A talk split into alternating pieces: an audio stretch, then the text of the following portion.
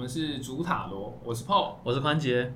好，那相信大家听了这么多关于塔罗的知识啊，以及历史，那我们今天就来聊聊。虽然我每天都要跟宽杰聊天，但其实我本人是完全不懂这方面的知识。所以，如果一个新手、一个小白想要来了解一下说，我怎么来学习塔罗，我怎么样来预测，或者是跟神沟通，要来怎么做？请宽杰给我们一点，就是入门者的一些指引，这样。OK， 好。那首先我们就要先想一下，如果说你今天想学塔罗牌啊，其实现在因为现在跟以前或者说我们当初要学的时候，它已经多了很多的资源。不管是牌还是书籍，其实都已经多了很多了。但是在这之前，你需要先确定一下你想要学的塔罗牌是哪一种系统。因为其实在我们一开始的时候，我们就讲过塔罗牌分成三种系统：托特、韦特跟马赛系统。但马赛系统现在其实没有特别相关书籍出来写。韦特跟托特是比较常在用的两个大宗。那目前的话，还是一样是韦特的牌种是最多的，那相关坊间书籍也都是以韦特为主。那托特当然也有越来越多的趋势，但是相比起来市占率还是以韦特为主。那当然你先确定好，如果你今天想要学的系统是韦特牌来的韦特的系统的话，我们可以先看书籍。书籍有几本书我们可以介绍一下，那有2本在就是台湾人写的，一本叫做《塔罗葵花宝典》，一本叫做《藏在塔罗里的占卜符码》。我应该不用先自贡吧？葵花宝典的部分哦，不用，哦、它只是一个秘籍的意思。谁跟你说？害我紧张了一下。不用。那这样子的话，那你听到我的声音应该不是长这个样。这个要留给观众来自己来解读一下。什么话客气点。那目前的话有另外两本我还蛮推荐的，只是现在其中一本不太好找。那一本叫做《跟着大师学塔罗》，这一本听说已经绝版，而且现在的书籍就是二手书越炒越高。对，因为它确实内容写得蛮详细的。那另外一个其实是我自己从自学到现在，我大部分都还是以这一个为主的，叫做《其实你已经很塔罗了》。那作者是保罗·凡顿·史密斯。当然就看你自己比较习惯哪一个系统，或者是你看的你比较喜欢用哪一个方式或哪一个逻辑去理解塔罗牌。其实这些书都没有好或坏，只有适合或不适合这样子。那选系统的部分，就像假设我学一个语言，那他可能我学了意大利文，我可能概念上可以互通到可能西班牙文。那像我3个系统嘛，那假设我学了 A 系统，就是假设我学了韦特牌，我可以有机会在学习马赛牌的时候，那个学习成本可以降低吗？可以，这当然可以，这个是没有问题的。这当然就是可能有一些你要做转换，包含像是你可能牌意需要先背熟，因为在马赛牌里面，它的小牌就我们讲的可能会有数字的部分，它的占比是就是它的图画是比较精简的。像我们讲宝剑八，那韦特牌的宝剑八可能就真的一个人坐在中间啊，旁边有8支箭，然后眼睛被蒙着，这个蒙着可能是他自己的手或者是怎么样的。但是在马赛牌，它真的宝剑八就只给你8支箭，所以在这当中，你如果要学习马赛牌它会更加精简一点。那如果是从韦特到托特呢？托特牌它会再加入更多炼金术啊、占星啊之类的元素在里面，它的这个部分会有更多的系统需要去理解，它其实也更深。但是因为之前有在托特牌有一本书叫做《直觉式塔罗》吧。结果那一本书好像让有些人就觉得，我看托特我只要靠直觉就好，所以这个东西其实会误导了一些人，所以不是看塔罗牌不是只有直觉就好。好，那现在我们第一步就是，好，我现在选好了我的要的流派，那再来我书也买好了，我也看完了，那接下来就是买一副牌嘛。对，那挑牌有什么重点吗？挑牌的重点其实就只有第一个，你刚刚例如说你原本在学习的是韦特系统的牌。当然你买牌不要买到托特牌啊，这当然。买牌的话，当然我们大部分市面上大部分都还是以韦特系统的牌为主，所以你只要确认它是韦特系统的牌，然后再来看，就只要注意说，你看这副牌有没有感觉，跟你学到的牌意有没有什么样的连接？如果都连接得上，就是我看到这一副牌，我可以马上连接到它，例如说刚刚讲的宝剑八，你可能看到宝剑八的牌。它的画风虽然跟原版的韦特不太一样，但是看到之后我就可以去连接到它宝剑八的意思，或者是我很快就联想得到，这个连接者是联想，你联想得到之后，那这副牌其实就很合你的缘分，就是要我自己看得顺眼。对，你看着顺，你解出来很顺，你的意思在理解的过程当中，它的是流畅的，我觉得就 OK 了。然后就是画风你喜不喜欢？接下来，哎，那张我也有排了，我有一些知识了。那我接下来就是开始找朋友来试算吗？还是说我先自己算自己？还是说我还有什么方法来让我的这个技巧再一次的提升 ？OK， 因为其实像我们刚刚讲到目前为止的步骤是。如果你今天是自学者，像我一样，我自学的话，当然我们到这边我们就直接准备跳使用跟实战。但是在这之前，如果你今天是担心说，哎，我自己看书可能会有一些误导啊，或者是怎么样的，你前面可以先做一件事情，叫做先去上课。但这个上课可以是，哎，现在当然网络上很多的课程，然后你也发现到现在大家为了抢这个课程，有人开始推免费的课，哇，然后有人开始推一些就是反正大家就开始削价竞争，但是这个无所谓。我觉得这个就是商业，这个 OK。那总而言之也是你要去找一个老师，他的那个讲法，他的观念是你觉得 OK 的观念，那你就去上，我觉得都行。现在大部分的老师其实都真的说算蛮有实力的，所以我也不会去说谁不好谁 OK 之类的。再来就到刚刚的那一步，你接下来要开始练习嘛，对不对？练习有几个方式。第一个就是我可以在每一天早上起床的时候，我先抽一张，代表什么？今天的日运，或者是我今天有没有什么特别要注意的？我们叫每日一排，就有点像是神谕卡这种感觉。哎，对对对，有点像。那这个东西其实就是告诉你说，哎，我今天一整天下来，我可能要特别注意某一件事情，或者是某一个观念，或者是某一个可能发生的问题。比如说，我今天如果出现了权杖五。那我就稍微注意一下，会不会在今天当中可能会跟别人有一些冲突？为什么会冲突？我们明明目的是一样的，只是我们做法可能没有统一，然后我们可能就会有一些冲突。在这个部分，我们就稍微要去注意。那如果你今天出现教皇，那我们就可以看一下我今天要做的事情，也许会有贵人相助，那或者是有人会来给我指导，类似这种。从这样子每一天去印证，去写你的日记。让去看一下，说我今天到底有没有发生什么事情是可以印证到这张牌的，这是第一步。那第二步，当然你可以开始帮自己看。那帮自己看，当然会有些盲点在这个部分。其实我们之前有讲过，塔罗师到底会去找人家算牌，会，因为我自己也会给人家算，因为我自己看有时候会有盲点。所以如果你怕说，我看自己看不懂，看会有盲点，因为我甚至不知道我自己的问题在哪。你可以先帮别人看，你可以找几个亲近的朋友，就是反正这些人也都知道你正在学塔罗，你就算在他们面前翻书你也不尴尬的那种，这种就可以，你就直接请他们过来，我就开始翻讲义，翻我的书，然后开始一张一张解说你的问题可能是怎么样啊，这张牌是什么意思？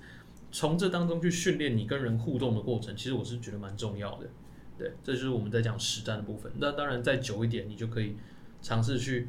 把书盖起来，然后帮不认识的人算，或者是朋友的朋友开始算，然后就这样子慢慢拓展出去。我大概这11年都是这样过下来的。所以这个阶段有点像是我现在只是刚从少林寺走出来，对，然后我现在就是开始见人就打架，然后来测试我的功夫到底好不好，然后再从中去精进。对，那这样子你会把它定义为一个中阶的学习者，还是说这只是一个合格的塔罗师？当你今天你在运用上是非常熟悉的时候，其实它基本上就算合格。但是你说合格，它有到真的非常高分吗？我觉得是两回事。我们就要开始在想另外一件事情，占卜师的定义是什么？因为这个问题就是也会延伸到说，好，那我现在我可以算牌，我可以跟我的客人侃侃而谈。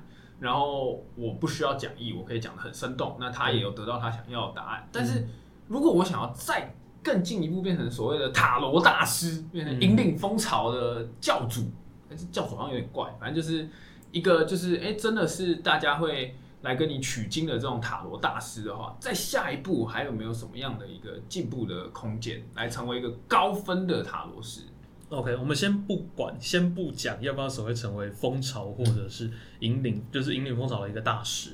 今天的重点，我认为的你要成为一个塔罗师、一个占卜师，重点不在解牌，解牌是最基本的。你今天解得准，你才能出来算嘛。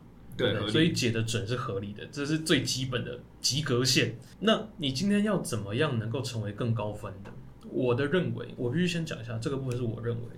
我认为一个占卜师其实最需要做到的是，你让这个人来找你之后，他之后不需要再算塔罗了，就跟好的物理治疗师一样，对，或者是按摩师一样，来按你一次，可能下一次爱按就是一个月后我把身体又搞砸了才来找你。对，但是其实最好的是什么？最好的是你今天讲了这一次之后，他这辈子都不需要来找你了。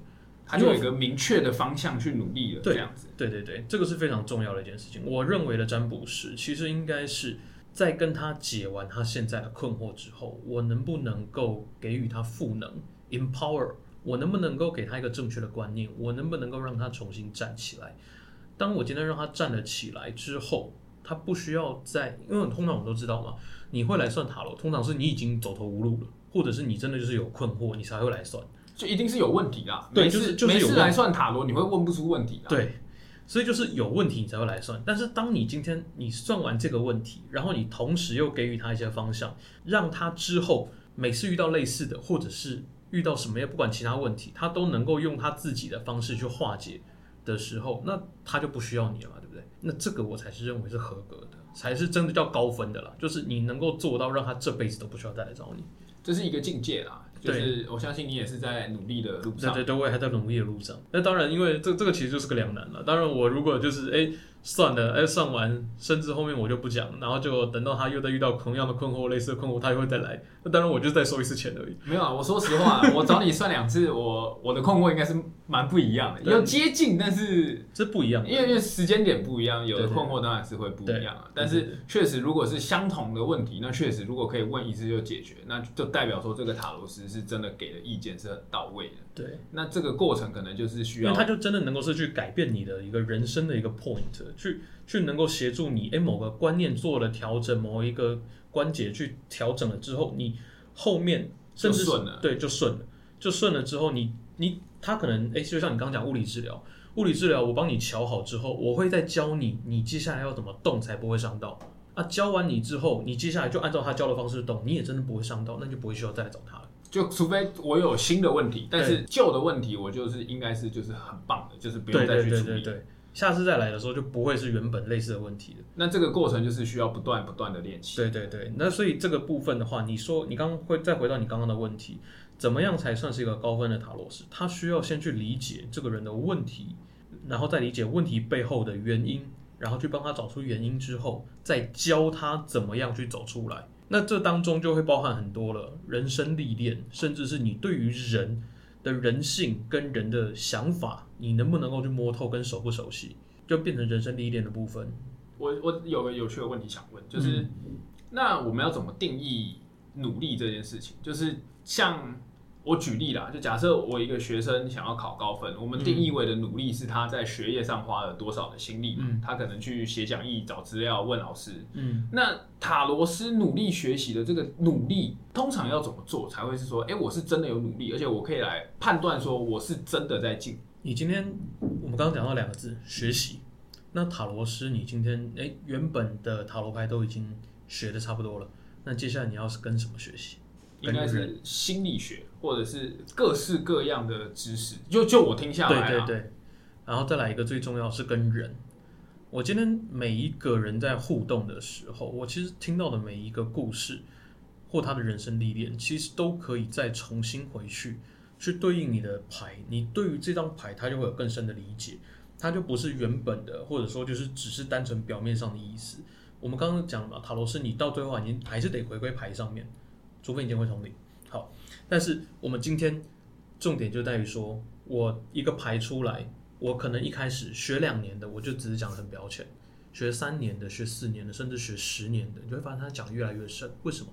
因为他经历的人生的深度不一样，他看过的人的种类不一样，他能够更透彻去理解这张牌。所以你的努力其实是有一部分必须要透过时间累积，或者是透过事件累积。因为这个东西它没有办法有一个明确的一个标准，或者是我们讲的评分表这个东西，所以它会很难。所以你说，会不会学个3年5年的，然后比不过一个学2个月的，也有可能，因为他可能这2个月他经历的人生历练比你这3-5年还要多。就有点像是说，就我的理解，他的先辈知识应该是这个人他的人生历练，而不是你到底花多少时间在学塔罗上面。对，所以你看过的人越多，经历的事情越多，你说不定算了就可以算是算得比较好，你可以算得更有深度，尤其当你对人的理解更 OK 更多的时候。那既然讲了那么多，那接下来下一个问题我觉得比较现实一点，我们谈完的努力终究避不开要来谈天分这件事情啊。那塔罗有所谓的天分嘛？天分，你想的天分是指什么？像大家讲天分，第一个要么就是很快就出师嘛，再来要么就是他算的就是真的，我一样的问题给两个人算，啊，他可能真的就是算的比较好，但是这个可能我们可以归类为实力。我觉得比较大的定义可能是，他说不定我有什么能力啊，或者有什么比较强的地方，让我可以一个月我就可以抵人家一年。你是说像是常大家会讲的，有人问过类似的，像是学塔罗会要不要会通灵之类的？说明我会看水晶球啊，对啊，我看你的塔罗，我再看一下我的水晶球，所以我只要学一个月，我就抵人家10年的功力，类似这种感觉。这个部分其实你就要知道塔罗牌这个东西，它玄不玄？它很玄，但它玄在什么地方？它玄在你抽牌的这个过程，它只悬在这个地方。可是抽牌是客户在抽，对，当然也有塔罗师自己抽的，也都有。但是其实不管怎么样，对我来讲，塔罗牌它是一个媒介，它连接了客户跟我们，然后跟我们讲，可以有人会说高灵，有人会说宇宙的这个部分，或者是他自己有连接的神灵，这个无所谓。但是其实你光是在解牌、抽牌，其实是最简单的，最悬但也最简单的。但你真正累积的东西在哪里？在你后面解牌的部分，同样的意思，同样一个牌面出来，刚学没多久的人可能会就是乱糟糟的全部都解一遍，然后抓不到重点。但学很久的人，他可能会有一个状况，就是我看一下我就知道你这个当中这个阵型里面你缺少什么，你需要的重点是什么。而这个到底需不需要天赋？如果就以这个部分来讲，塔罗其实是蛮逻辑的一个东西，它不需要什么天赋，你只需要知道每一张牌的意思，然后久了之后可以去应用，然后可以去在这当中，有点像你有没有看过一个东西叫做，有点像是以前在传密码的时候，一张图片然后每一个图片可能会出现一些共通点，然后我就从这个当中抓出一个密码，一句话，有点像是逻辑游戏这种感觉。对，就有点像逻辑游戏这种，它其实就很像。所以这个东西它需要的是什么？它需要的是逻辑，而不是全然的感应。你如果全然在用感应再去解塔罗牌，其实就会有问题。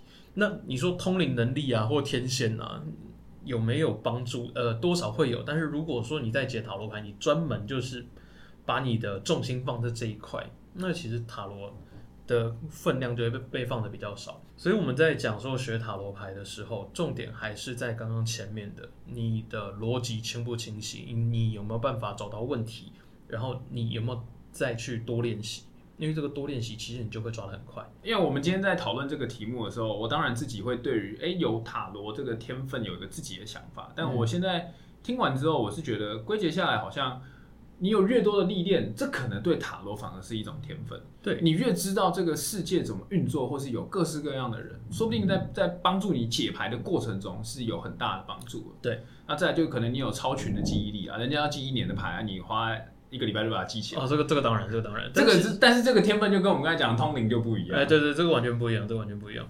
所以其实，在学塔罗牌的话，刚刚我们总结一下你所需要的东西。其实学塔罗牌牌意，当然你需要知道，联想你需不需要会有，然后再来就是足够的阅历，人生阅历，然后足够的连结跟牌的连结，然后你在抓讯息的时候，你能不能够抓得快速？再来最后一个重点就是你会不会跟人互动。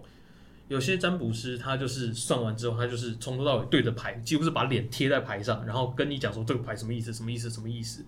但是从头到尾他没有注意到对面的那个人他的表情，他发生什么事情。这个其实是一个会需要注意的事情。这个属于客户服务的部分。这样我是客户，我不会满意哦，这样我会给3星而已哦。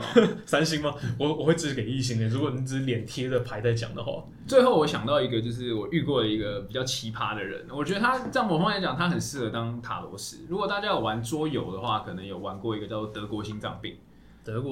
这我没玩过，那你说明它就是有5个雕像，随便，反正就是可能有车啊，有什么蓝色方块。那你要先看那个牌缺什么，你就要摸什么啊。然后呢，那个人是我记得没记错，他是医学系的。那我们是看到牌去思考要找什么，那我们是比反应的。他没有，他把整副牌背下来，大概200-300张，他就整副牌背下来，没有人可以从他手上拿走任何一张牌。然后他平常又是一个幽默风趣的人。嗯，好了，我到时候再跟他讲，哎，说不定你很适合当塔罗师哦。但他可能就是在第一步学习牌的时候会比较快，没错，对。但是他到底适不适合做，我觉得就是可以有待商榷了，因为毕竟他面对人的时候，他的敏感度到底够不够，这是另外一回事。他是医生啊，他可能现在已经见人见到不想再见人。有可能。我自己之前是当急诊护理师的，确实有一段时间，我下了班之后，我就是在家里，我任何一个讯息都传不出去。这个我完全可以理解。对，好，这就是我们这周的那。接下来还有本周的神谕卡，然后我们下周见，拜拜，拜拜。